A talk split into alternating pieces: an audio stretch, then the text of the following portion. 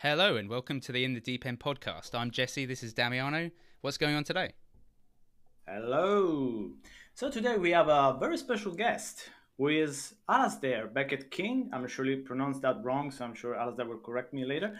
Um, and he's a comedian, he's a game developer, and he's a writer. Uh, surely also other things that I've forgotten, but again, I'm sure he will fill me in later about anything that I've gotten wrong. And uh, yeah, we'll just begin our little chat. So, first things first, uh, what I wanted to know, Alasdair, what I was curious to know is uh, where did you get your um, your inspirations for uh, making comedy? From producing little, you know, little skits that you upload online, little videos. What what, what, what is the inspiration? Well, first of all, hello, Damiano and Jesse. Hi, thank you for having me on your Hello. show. Hello, and I think you pronounced my name correctly, but with your accent, which is pretty close. Mamma I want to say Italian. Is it an Italian accent? I don't know.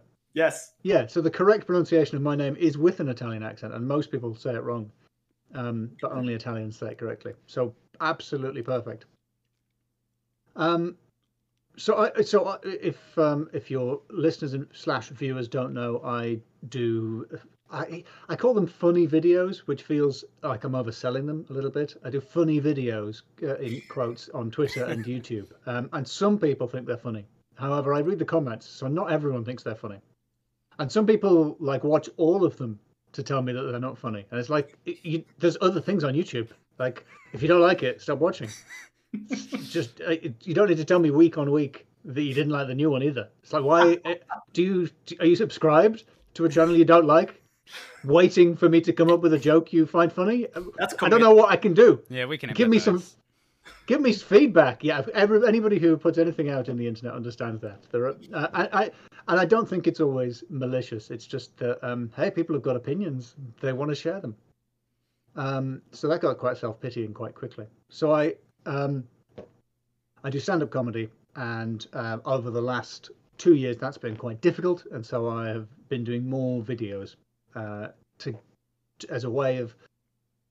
Well, normally you'd be trying to write stand live shows in front of audiences and you'd be trying out material like that and you can't do that if you're if you're locked down or if gigs are being cancelled because of for instance a global pandemic i'm the real victim here uh, uh, is what i'm saying um feel free to trim those words out if you're going to be demonetized on youtube um, I, I'm not. Afra- I'm not afraid of uh, being cancelled. Uh, it's just if, if the word "pandemic" are going to appear in the um, in, in- what is it? The automatically generated subtitles. You could Yes. be right at the bottom of the queue.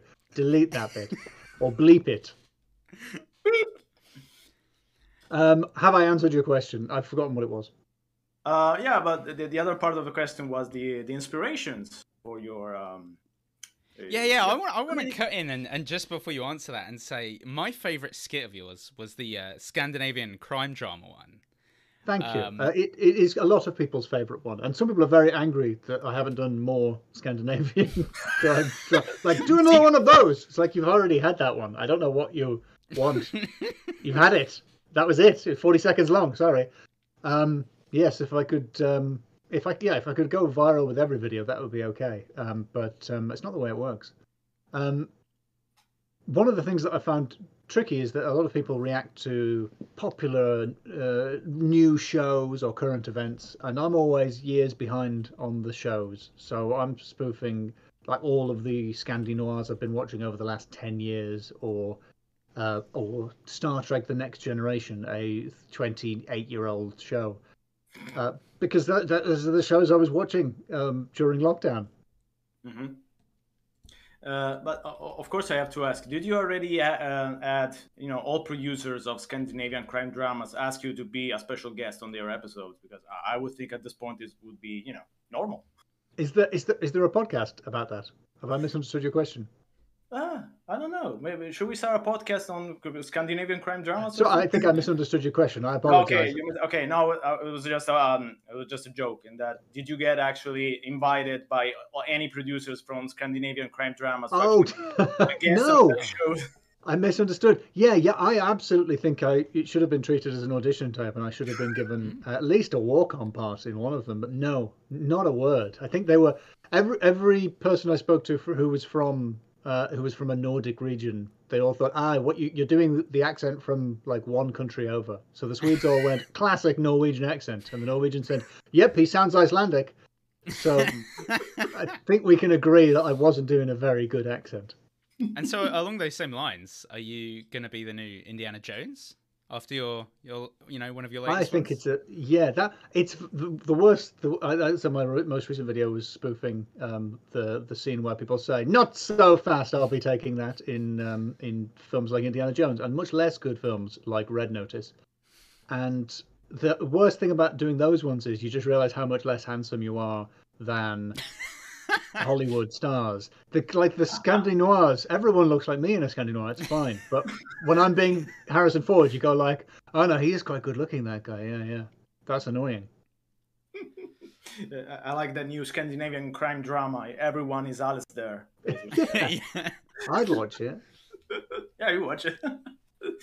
It's, um, yeah, it's like you can know you could be the modern Eddie Murphy, you know, in uh... Yes, yes, I I agree. I, so rarely has my act been compared to Eddie Murphy's. I appreciate someone finally noticing that I am my generation's.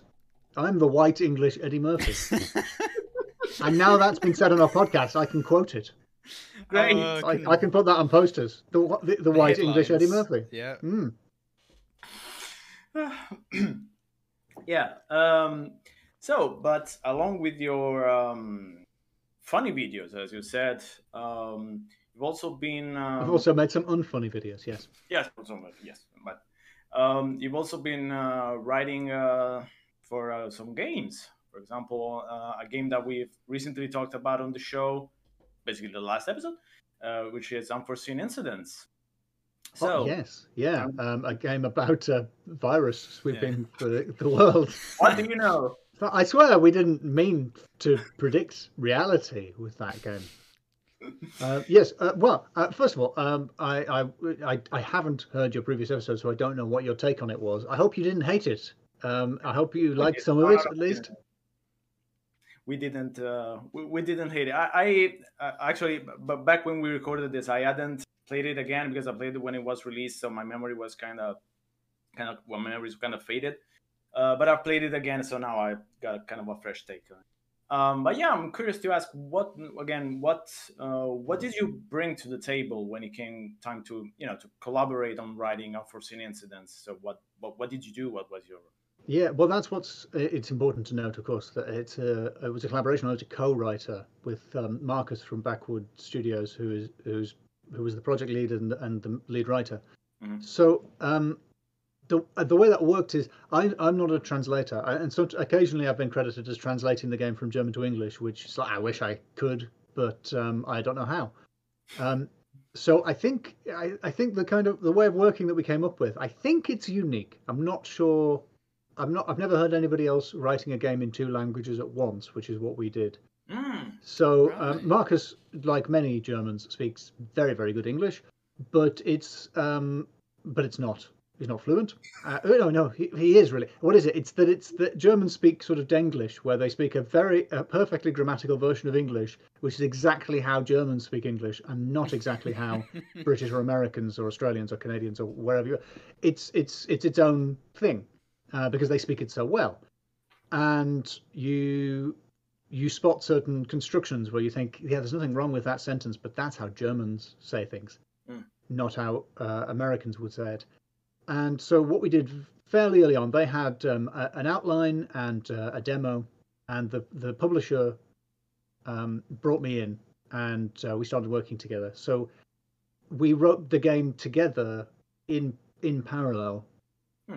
Um, uh, he wrote probably wrote about half of the game in uh, German and English first, um, and I would rewrite his his English, and I probably wrote about the other half of the game in English first, and then he would rewrite it into German, and as well as you know rewriting my my English, as if and uh, with a sort of back and forth.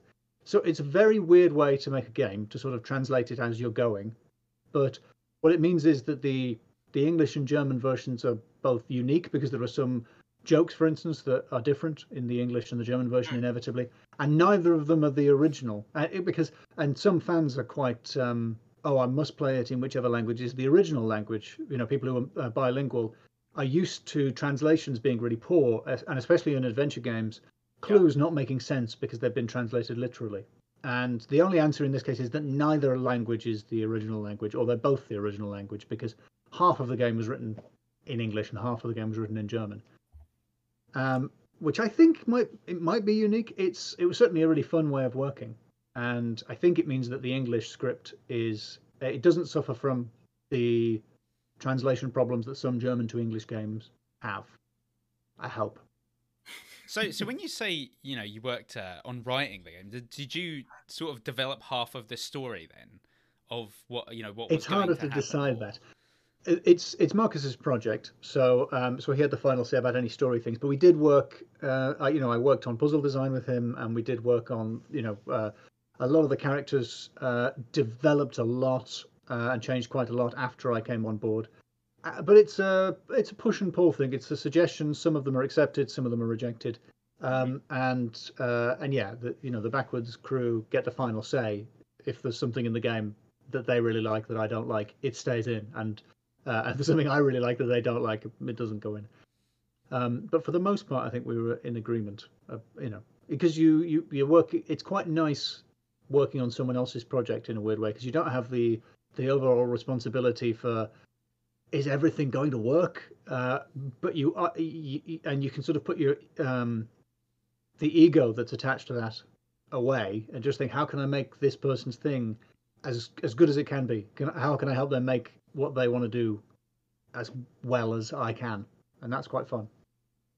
Mm-hmm. Um, so, so basically, what you said is that you you influenced each other a bit over the course of writing the game, but yeah, basically, the, the main idea I think was is so the, the idea about the virus. The... Yes, yes. So that all came from Marcus. I didn't I didn't come in with um, like any premises, yeah. and uh, you know, and, and the you know the structure of it, the the locations that you were going to move through in the game, that was all you know. Those were created. They weren't all you know about uh, maybe half of the art assets had been created by the time I came on board. So uh, so I had some influence over like the locations towards the end of the game, but less at the start because a, a, lot of it had already been created, which is also quite nice because um, I think I wrote probably most of the interactions in the in the rooms. So so and if you've played a point and click adventure game and you, you've played this game, you know that a fair amount of the time you spend with the character is is interacting with things around the character, and it's it's often a good place for jokes. But we tried to um, as well. I, I, when it was pitched to me, it was pitched as a comedy game, and I think it's a very funny game. I, I hope it's a very funny game. It's definitely got jokes in it. Yeah. But um, but my, but uh, I said to the publisher, and I think that was the line they went, is that this is a science fiction thriller that also has jokes in it, and so the uh, the funny angle it isn't emphasized very strongly in the in the marketing blurb, which I also helped work on, or in the trailer, which I edited. So the trailer ends with a little joke, but it doesn't have crazy jokes all the way through because it's mainly sell- it's mainly selling the story. Yeah. Um, and the way we make it work is that, that we have a main character who's um, uh, a, fairly archetypal point and click protagonist in that he's quite handy. He likes to collect things, uh, and he's a bit of a loser. And uh, but uh, his he it, it, was very important for me for him not to be a dickhead protagonist because there were so many of those. It felt like when we when we were making it whatever it was, five or six years ago, it felt like a mm-hmm. lot of the new adventure games that were coming out, and I don't want to name any names, a lot of them relied, I'm talking about Deponia, a lot of them relied on dickhead protagonists for the comedy. And I thought, can we have a character who makes jokes and wisecracks, but isn't, but is is essentially a decent person, is essentially a kind person who you like? And I hope that worked, and I hope that the the interactions in the space we tried to use those as an opportunities to feed in bits of backstory or tell you more about the character. So often in, in old adventure games, you used to click on the car and the protagonist would say it's a car because you were dealing with about nine pixels and there's a fairly good chance that you couldn't tell what it was yeah. you were looking at. And that's not the case anymore. And I still occasionally play something where they're like, it's a car, that's my hat it's my front door. I said, well, I already know all of this information, so you've wasted time getting a voice actor to record that. So hopefully, um, but you know, what we said was okay. Well, when we're at Harper's hometown, lots of the things you click on will trigger memories. So it's like, oh, hey, we always used to hang out here when we were kids. so so it, it hopefully it's fleshing things out. And then when he's in a big city, he doesn't like the big city. Um, you know he's very critical of things because he's feeling out of place there, rather than just flatly describing the world around him. And I think it worked because the the positive reviews, I, I read them all. The positive reviews all really liked spending time with the main character, and it, it, it was a common feature of them that they said, you know, we like, you know, we it, it's really, you know, this guy's funny and we we enjoy spending time with him. And the reviews that the negative reviews didn't like him, and they were like, oh, he makes too many jokes, or like I just didn't like this guy. And that uh, and that's that's the way it's going to be because I think if you don't like the protagonist in an adventure game, well, you're not going to be jumping over anything or shooting anyone. Uh, the also the important detail there is that the majority of them liked him, and the majority of the reviews were positive. But I think that that I'm I think that means that we did our job because not everybody's going to like it. So I think it means it worked. Yeah, I think I think that that's one of the things that's things that sticks out to me was um you know Harper is very relatable. Like he, he's a very normal sort of everyday person. I yeah. think the game has a lot of character, and it, I think it does well to kind of. He's not a superhero, but he's not, you know, like you say, he's not a dickhead. He's just kind of your normal guy trying to get by in in this kind of small town. Yeah, uh, he's, he's I suppose he's an everyman who isn't quite an everyman because he's caught in the middle of a, a, a, global conspiracy. But he's an ord- he's supposed to be an ordinary person, uh, and and there are people you know there's scientists and uh, and and uh, clever journalists, and so we you know because there's, there's there are puzzles in the game.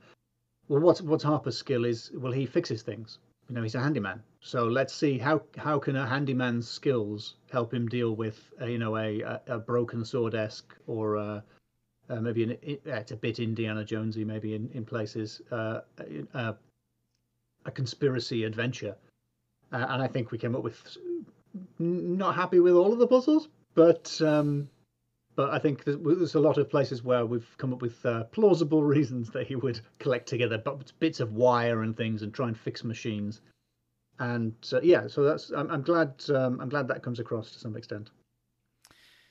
Yeah, because we're re- referencing what you what you just said, I've noticed that in uh, in, in, the game, the, the character actually says different things when you click on things like a couple of times, so it doesn't just repeat the same line. So it would just give you some more details when looking at the item. So again, it's probably something that you you really wanted to put in to avoid the, the thing of that oh it's just a glass just a car just a... yeah and that was that was a, a, definitely a case where um, marcus was right because it's a single click interface uh, which is which is normal in lots of games but very controversial among people who like point and clicks uh, which means there's no you know uh, look take open close lick smell touch tickle there's no um, there's no left click, right click. You click on everything once, and then he does the thing. And so um, what we did, and I don't know why more point more single click games don't do this, is um, the the games like Broken Sword used to give you two options. You could left click or right click, so you could examine or interact. Mm-hmm. Uh, and now people are playing. I mean, I, I, I wrote a game a few years ago. It uses exactly that that format, and I have watched people playing it, and they don't right click. They play the whole game and they never examine anything, and then they write reviews where they said that the puzzles didn't make sense and they yeah. had to use a walkthrough. Oh. And that is because you didn't examine anything, even though it told you to do it at the start of the game, and you had to do it to solve the first puzzle to make sure that you definitely knew. And I wrote so many jokes, and you didn't hear any of them because you didn't examine anything. And that's not that's not their fault. As angry as I am, the way people interact has changed, and you have to accept that. If if it's a if if it's a point and click interface, people are going to click with one finger and they're going to left click. And so we said, okay, in that case, every everything you click on has an uh, uh, a look at and then an interact. So, or rather, it has a sort of um, a look at and then maybe an examine. So the first click will be a superficial thing, and then the second thing will be that, but in a bit more detail, or that, but with a joke, or that, but with a reminiscence. So that if you're when you're scouring as you do if you're stuck when you're scouring the background and you click on everything a second time you get a bit more information and you don't necessarily notice that sometimes there's three very occasionally there's three layers of it but usually it's two and i think two is just enough to give the impression of depth without actually writing too much stuff because you would have written two clicks for everything. You would have written two responses for anything, everything, if you'd been doing a two-click interface. And, So you and might as well do it. What game is this that you're talking about that you you uh, created? So back in 2016, I wrote a game called Nelly Cootalot: The Fowl Fleet, um, uh, which is a uh, uh, well, I suppose it's a it's a pirate themed adventure game that started out as a, a birthday present for my girlfriend, um, but- and then uh, and spiraled out- out of control. So I've made a couple. I've made a short one which is um, which you can get on Steam for a very small amount of money, and then a longer one which has voices and stuff, um, which uh, you can pay me for, uh, which is an, an option. Uh, I mean, obviously you could you could pirate it, but that would be bitterly ironic. Um, and uh, especially since I mean, obviously I'm plagiarizing the flip out of Ron Gilbert by making a pirate adventure game. It's something I don't recommend. It's a it's a terrible idea uh, to do. But by the time I realised that, uh, I was already nearly finished. So um, it's quite funny. Uh, that's what I would say. But um, I, I, it's uh, it's a better game than I think people expect. When you see oh a, a British take on Monkey Island, I kind of think I don't need to play that because I, I think the thing is people go oh I don't really need to play that because I know what it's going to be like. And I think when people do play it, they go, actually, no, that, that was that had more character and it was funnier than I thought it was going to be, and that's quite nice. But it is a uh, marketing nightmare. So I'm looking at your your Moby games. I don't know how it, it says all the games you've been involved in, but I don't know how uh, true any of this is. oh, I'd love to know what game. What other games Um, am I involved in? It says. I'd love to know. I, do I have a job? What's going on? I mean, it says, uh, yeah, it, it mentions Unforeseen Incidents in uh, Nelly Cootalot. Um, if on a winter's night, guard duty, Kathy Rain, Ah, so I understand why I'm in all those credits. Um, Mutropolis.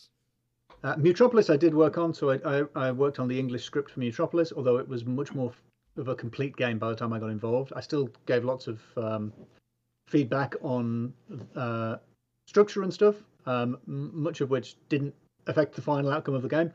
But um, yeah, so I definitely wrote quite a few of the jokes in Metrop- Mutropolis, um, and I directed the uh, the English voice cast, which I think is the only. I I don't think there's any other language on. it. So I, I directed the voice cast would be a more sensible way of saying that. Mhm. Um, but the other ones are um, so I, I used to use Adventure Game Studio a lot in the early 2000s, uh, and that was a starting point for quite a few sort of indie adventure developers. Wadjet Eye games are still made using Adventure Game Studio most of the time, so um, that provides a little context for anyone who's an adventure game fan. And I, I put together a module for AGS that does uh, smooth scrolling and parallax. Uh, so that will be why I've got credits in those games, just because I wrote a tiny little script that's in it. So I didn't actually have anything to do with uh, Winter's Tale or um, Kathy Rain or any of those other ones. Right, right. That's interesting. So you must. I mean, do you know Francisco Gonzalez and all those Yes. other sort of early two thousands? Yes, I know Francisco and, and Dave. I, I helped to organise um, a, a annual event. Well, we call it an annual event. We haven't done it for two years, but we normally do an annual event called Adventure X in Oh, is that London. is that you? You help organise that? I, I help I help organise that, and I um I spend most of the day standing on the stage introdu- introducing the next speaker and then mispronouncing their names. It's very embarrassing. Um, that's the problem with having an international uh, event where you invite people from all over the world. You then look a f- like a fool by going Demiano Gurley and, and Molto bene. was that bu- yeah, bellissimo. Um, you have to do the finger thing to make it. Then it's Italian. Hey! Now it's now it's Italian. um, yeah. So um, so I, uh, I I I've helped organise that for a few years, just uh, mainly out of enthusiasm for the genre, and um, and that's a fun thing to do. Uh, Sadly, we haven't been able to do it since um, 2019, but maybe I'm sure it will happen again, but uh, I don't know when. Uh, so, so I have quite a, an interesting question because recently I did an interview with uh, Rick Gush. He was uh, the writer at Westwood Studios, so he wrote like uh, Dune 2 and uh, yeah, a few of the Legend of Kyrandia games, if you're talking point and clicks. And he was going on again and again, of course, about how hard it was to write funny stuff for video games. Because he said it's uh, it's so easy to just go oh let's throw everything at the wall to see what sticks. Because it's a video game i mean who cares? I mean we're talking about of course game from games from 93 94 so it was a different era again Of course, I remember Westwood games. Yes, yes they, they were pretty good except for legend of Kyrandia 3 but we're not talking about that we won't. We won't talk about. Arkhem's it. Oh, no, Revenge Oh no. Um, oh no no no no.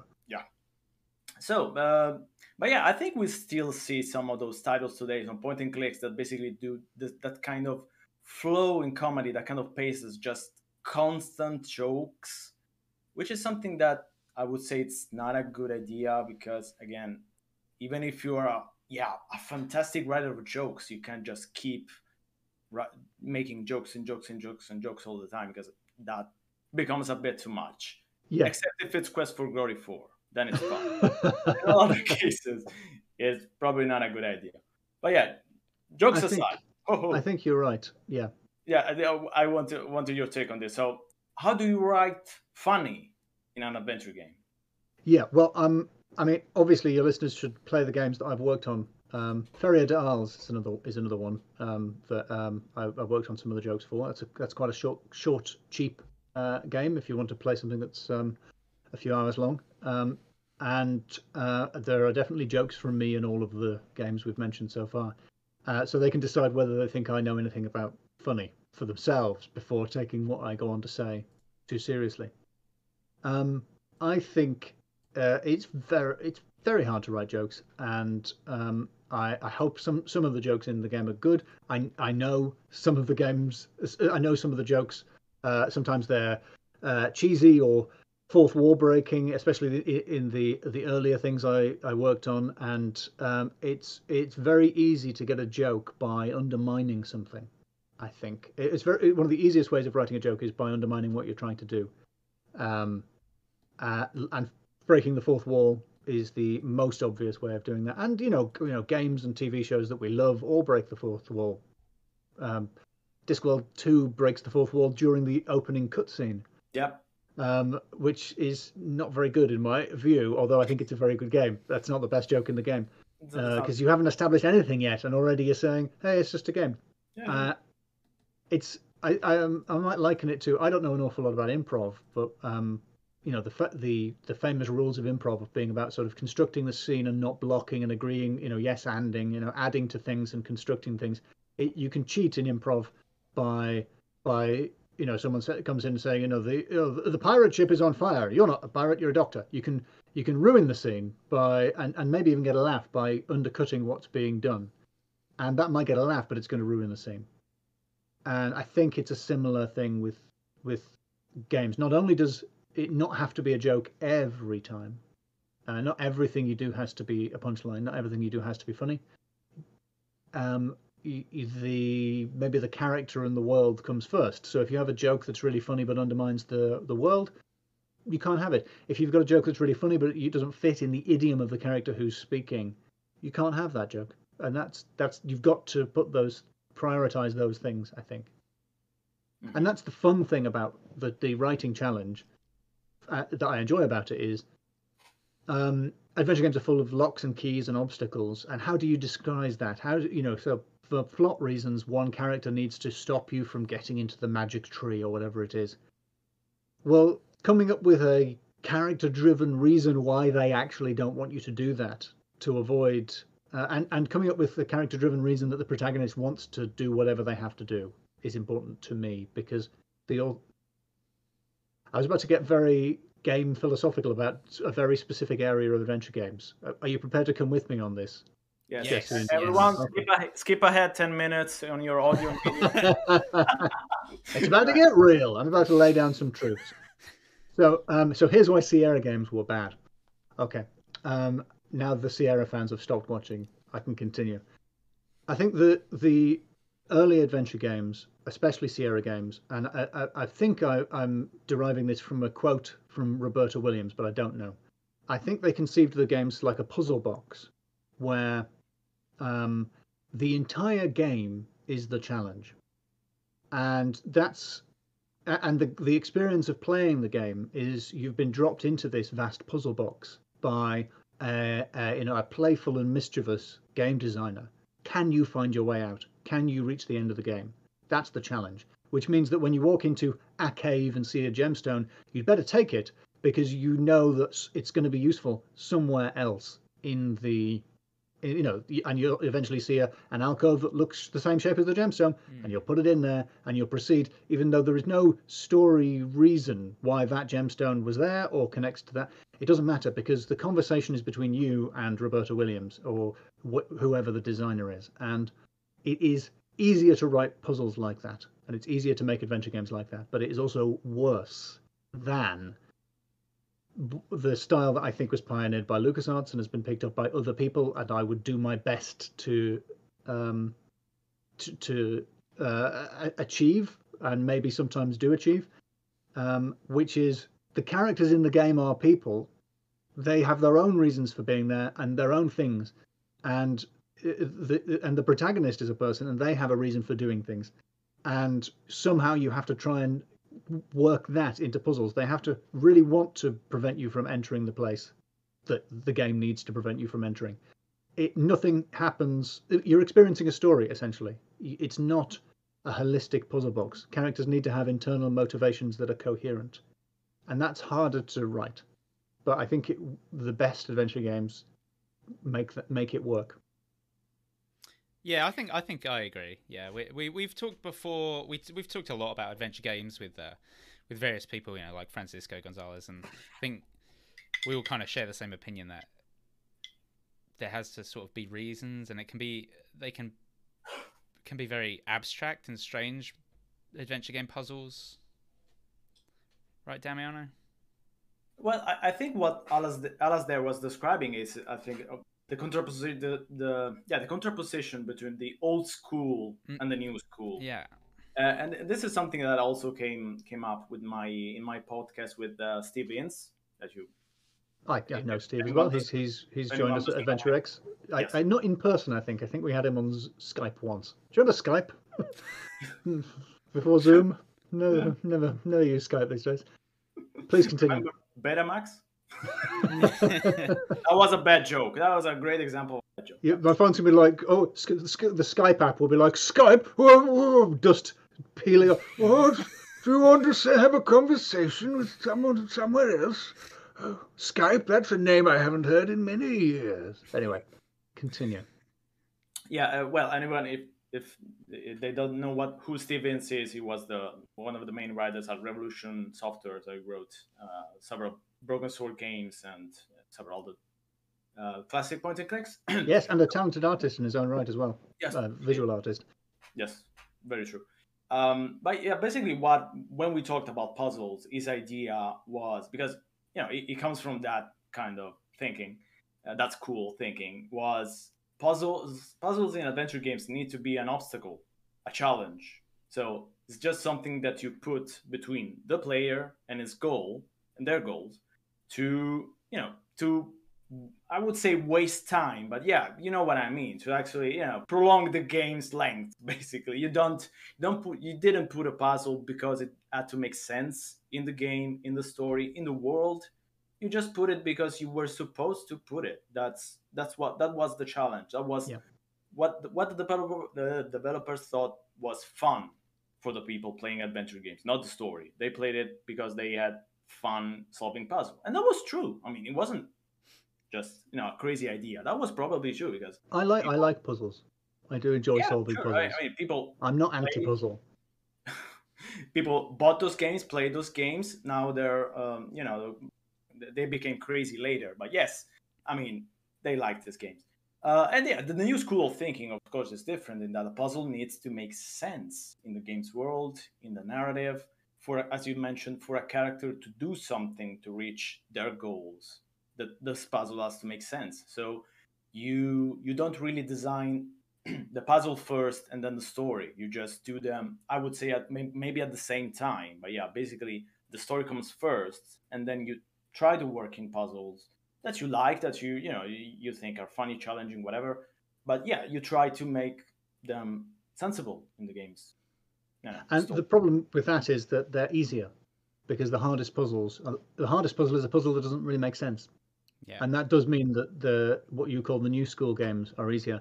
I think the, the the chronology of it is a little more complicated than old and new because Yeah, yeah. often people say, you know, LucasArts and Sierra Games, they were impossible. Monkey Island is difficult because Monkey Wrench doesn't translate, and it doesn't even translate to England. We don't call them that. So it only it's a pun that only works in America, and that's the reason that puzzle is difficult. It's not a wacky. I think we grew up thinking this is one of those crazy puzzles where you use a monkey to open it. It's a pun that doesn't make sense. It's not a Sierra style puzzle that you could just never have been expected to guess. Mhm. It. Oh, that's my phone making a noise. Sorry. Um, that, that's the you brought up the monkey wrench puzzle alarm. It says stop. Stop now. stop. Let's I hope think- we don't hear the cat mustache alarm at this point. I, that is a, it is a very bad puzzle. I think it's it's wrong that I don't think um, Jane Jensen was necessarily responsible for it. I think she's distanced herself from it. Um, it. But that game also has some great puzzles. So I think it's. yeah, Um, great story too. I, I also I think that there's a bit of um, I don't know if it, a bit of historicizing. I don't know if that's the word. Um, a bit of bad historiography. There, I think we, we uh, look look wrongly upon the history of adventure games as adventure game fans uh, and and designers. Maybe I'm right about this. Maybe I'm wrong. Your listeners and viewers can decide. Um, there was the golden age of adventure games where trip where essentially the big difference was trip adventure games were included in AAA games. You know, so when Broken Sword was at number two, Grand Theft Auto was at number one. That's difficult to imagine now that a Broken Sword game like uh, a Broken Sword like game would be number two in the UK against a, a Grand Theft Auto like game. Yeah. Things have changed. Although the number of people playing adventure games may not have changed a great deal, games have become so mainstream that a much larger audience, a much larger audience now plays games. Mhm. But you can still sell it if you can still sell, you know, hundreds of thousands, or indeed, if you're very lucky, millions of copies of a game. You can make a living. So that's okay. You, you don't need to be the biggest game in the world in order to survive in the indie sphere, uh, Sure. and that's a, a good thing. But when we look back on like Curse of Monkey Island or um, uh, or you know Broken Sword or games like Toonstruck, I think w- at the time, 1997, we sort of thought this is it. You know, we've got video get put 2D point and clicks with like Hollywood quality animation. They look fantastic. They look amazing. They've got top voice actors. They're absolutely fantastic. And what's notable is that, with the exception of Broken Sword, who made two of them, n- almost nobody who made one of those games published a second one of those. After Curse of Monkey Island, nobody published another 2D. Uh, they didn't publish another 2D animation. After Toonstruck, they had the good, the dignity to go bust immediately. I think before the game was even finished, because it's too expensive. And we've been looking back at this as the golden age when that was mainstream. You realize it wasn't the golden age; it was an unsustainable period in which producers thought you could make your money back on a game that cost three million dollars uh, and had all this kind of animation in it, and discovered very quickly that you couldn't. They should not have been made. They were bad commercial decisions, and I'm glad they were because they were artistically huge achievements and they were beautiful. But it is not weird that they stopped making them. And we shouldn't complain about the fact that we can't have that now, although, although we're getting there because animation has become a little bit cheaper and a little bit easier, and there are uh, ways we can work around that. We should expect the indie the indie sphere to be able to deliver all sorts of games, but we should stop complaining about the fact that they don't have Hollywood quality animation and and, and you know incredibly rich cutscenes because it was never sustainable. There wasn't a big enough audience for it. That's why they stopped making them. And I think after the tur- I think after the 2000s, we there were a lot of not very good adventure games which had had somehow forgotten many of the lessons that the teams making you know Broken Sword and LucasArts had learned. And I think in in puzzle design, I, I we went back to doors locked by sliding tile puzzles. Like you know what locks a door well? A key. You know what locks a door really badly? A puzzle that anyone with no information about the puzzle can solve. That's a terrible way to lock a door. and yet, from 2001 to 2010, a lot of adventure game characters decided that a puzzle would be a great way to lock a door. It's a terrible way to lock a door. Don't do it. Uh, maybe this is because I am an Anglophone person, and it means around then I suddenly started playing games that were written in English, not written in English, and translated into English. Whereas if you're uh, French, Italian, or German, you were probably used to playing games with bad translations. I suddenly began playing games with bad translations as Brits and Americans stopped making adventure games, and so the drop off in quality was very abrupt.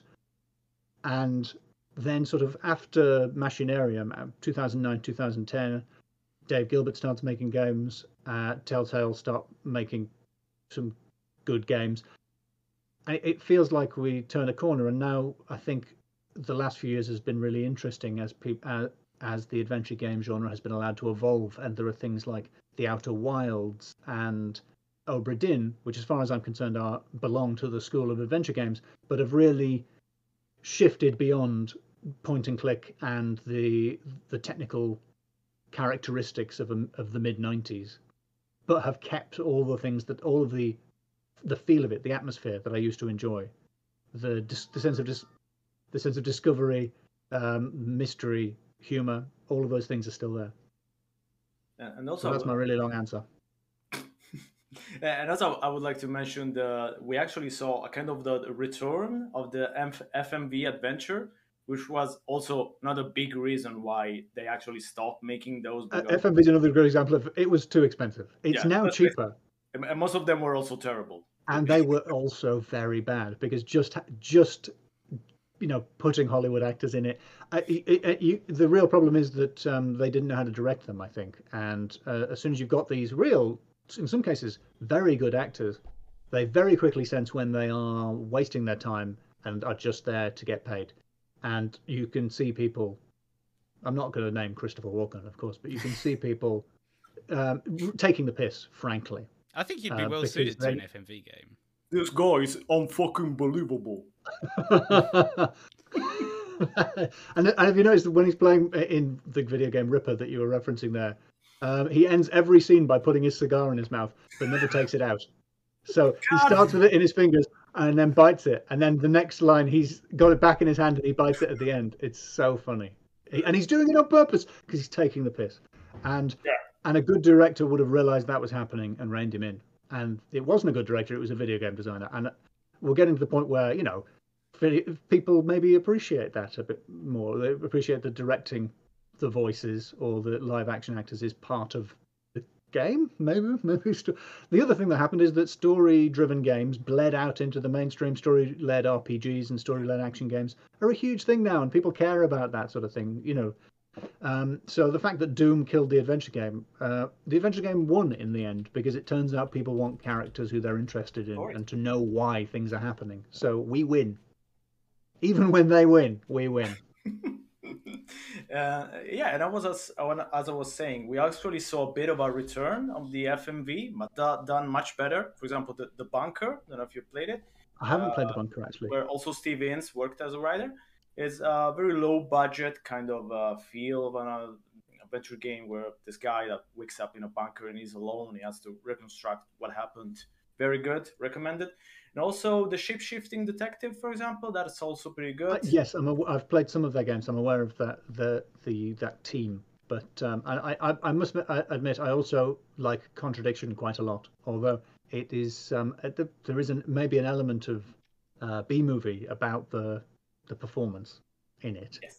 Uh, it's a as a, a, sort of FMV take on Ace Attorney's um, mechanic. It works really well. It's actually a very fun game. A couple of couple of logical problems make a couple of the bits very unfair to solve, but overall, uh, I really enjoyed it. Overall, I'd, I would play another one very very quickly. All right. So bef- before we sort of wrap up, Alasdair, how um, you're quite well known in the UK for your comedy. You know, that may be an overstatement, but I'll take well, it. Well, I mean, you've been on TV, on the radio. I've um, been on the TV. Yeah. Wanted posters. Um, you know, how does that, you know, relate to your video game work? Uh, how, you know, how did how did that all happen? How did you become a comedian? How did you get into into writing games? And these are good questions. Um, I don't know. Um, they, the the um, you know, there's that saying, "Don't put all your eggs in one basket." But I, I, I always remember, I think it's Mark Twain's take on it, which is put all your eggs in one basket and watch that basket. um, meaning, don't divide your time between different things. Which, it, and, and, maybe I should have listened to Mark Twain and um, focused on just one thing. Um, uh, you know, I, I went to film school, and uh, and when I was graduating from film school, uh, I, I started doing stand up, and I and I started uh, trying to kickstart a, a video game, and I, um, sort of I don't know you you. you it, they felt very separate, and I didn't tell people from one area that I was working on, on another area, and I, I, used to try and keep a, a separation between them. And then you, realise these are I have the same interests. You know, I've done a, a, a video, a, a, skit spoofing um, like Tex Murphy and, and Broken Sword, um, and people go, "Oh yeah, I, I, I played those games," and I'm like, "Oh yeah, I wrote some of them. Um, you can buy them from me." And the, there's there is a crossover because you're using the same creative tools. I think you know when you know if if you you know if you're going on to, to try and make jokes about a, a, topical news issues, you know, if you're going on TV to do that, then you've got a list of things where this is going to be on the show. Probably this is what's happening this week. I've got to try and think of a thing to say about each of those things. It's very similar to uh, this is the protagonist's house, and these are all the objects in it. Can you find an entertaining, funny, character-driven, uh, story-developing thing to say about every one of these objects? It's um, it's a good sort of exercise for the brain, I think, to try and think of those things. And it's it, there's a, there's big crossovers, and being a nerd is cool these days. I, am told, so uh, I I think it's okay to to do all of these things and see how it works. And it's quite nice to have a job you can do at home, just in case uh, it becomes illegal to go outside. Uh, isn't it yet illegal? I thought it was. It's, cu- it's currently legal to, to go outside and do okay. gigs. Oh. Um, and yet, some people are choosing to stay at home instead of coming and seeing me do comedy, which is unreasonable in my view. But um, it, it is happening. That's a good segue. I mean, uh, yeah, where can where can people who are listening and watching find you? You know, uh, what, oh. what's in your future, and what what can That's they buy from you? What can they buy from me? Well, yeah. um, it, it, you could buy Unforeseen Incidents or um, any of the Nelly Cootalot games. Although if you buy the first one, the proceeds go to charity, so I don't get a penny. Yeah, so that's uh, apart from what I hold in order to pay taxes on the income, because I'm a good boy. Um, but um, so it's inaccurate so I don't get a penny. I may I may get a penny due to rounding errors. Um, but um, so you could buy one of those games, or you can um, you can subscribe to me on YouTube. Uh, Alasdair Beckett King on YouTube. I'm on Twitter at, at Mr. ABK, M I S T E R A B K. Uh, you can listen to my podcast, which is called Lore Men, L O R E M E N, where uh, me and uh, my friend James Shakeshaft talk about the folklore of the British Isles and sometimes beyond. And I will be doing comedy wherever it's legal for the foreseeable future. Uh, I will probably be doing the Edinburgh Fringe Festival, which is a big deal in the UK in comedy circles and completely unheard of anywhere else. And uh, but really very very important. Um, and I might be I might be in a town near you if you live in England or maybe Scotland and Wales. I'm safe. Yay. Yeah. yes. See, now it's your problem yeah. Watch your back. All right. Then, uh, yeah, I want to actually we actually we want to thank Alasdair for his time. It was really good to have you on. Thank you for having me. And yeah, thanks to our viewers, thanks to our listeners, and yeah.